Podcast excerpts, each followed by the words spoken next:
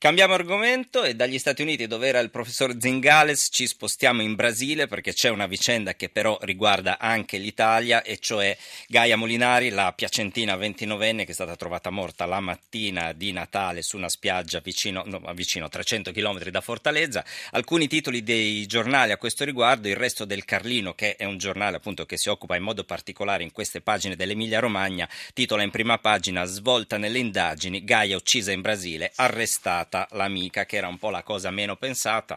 E ancora il Secolo decimo nono, la ragazza uccisa in spiaggia, Gaia arrestata l'amica brasiliana. E di questo facciamo un aggiornamento veloce con Eugenio De Paoli, che è il nostro corrispondente, corrispondente della RAI da Rio de Janeiro.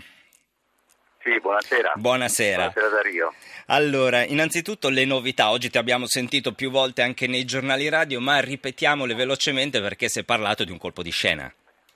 Eh, esattamente, classico, clamoroso colpo di scena, perché mentre tutti ieri parlavano di un'indagine della polizia nei confronti di, un, di uno straniero, qualcuno parlava addirittura del coinvolgimento di un possibile, di un cittadino italiano, è uscita oggi la notizia che, che appunto sarebbe stata, anzi è stata arrestata l'amica brasiliana di Gaia Molinari, che è questa Miriam França, che tra l'altro Gaia avrebbe conosciuto qui a Fortaleza pochi giorni prima di Natale, con la quale poi avrebbe deciso di proseguire la sua vacanza a Jericoacoara.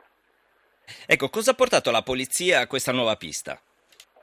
Ah, soprattutto, guarda, le, le indecisioni, le contraddizioni della testimonianza di Miriam França, che tra l'altro è una ragazza di trentuno anni di Rio de Janeiro, laureata in farmacia, contraddizioni soprattutto su quella famosa notte, la notte del ventiquattro dicembre, Eh, nella quale la Miriam França, tornata in albergo invece di denunciare la scomparsa eh, di Gaia Molinari, avrebbe deciso e aveva deciso di prendersi un autobus e andare a, in un posto che si chiama Canoa Quebrada, che sta a più di sei ore di distanza da Jericoacoara.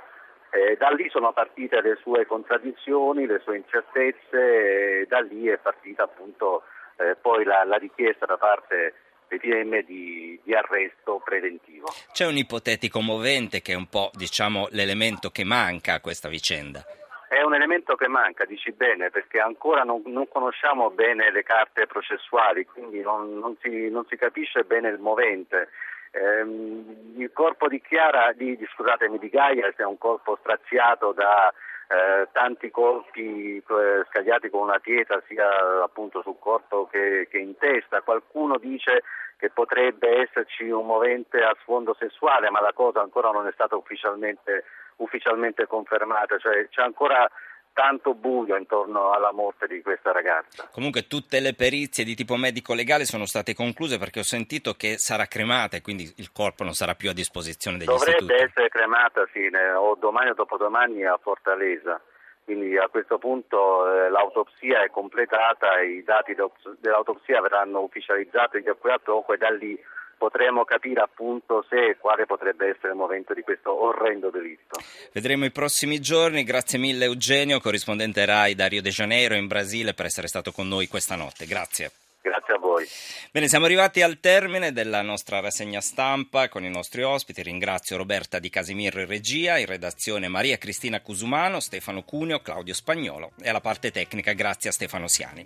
Noi ci risentiamo domani sera, sempre a mezzanotte e venti circa. Ora la musica di Radio uno e poi il giornale radio alle due. Buonanotte a tutti.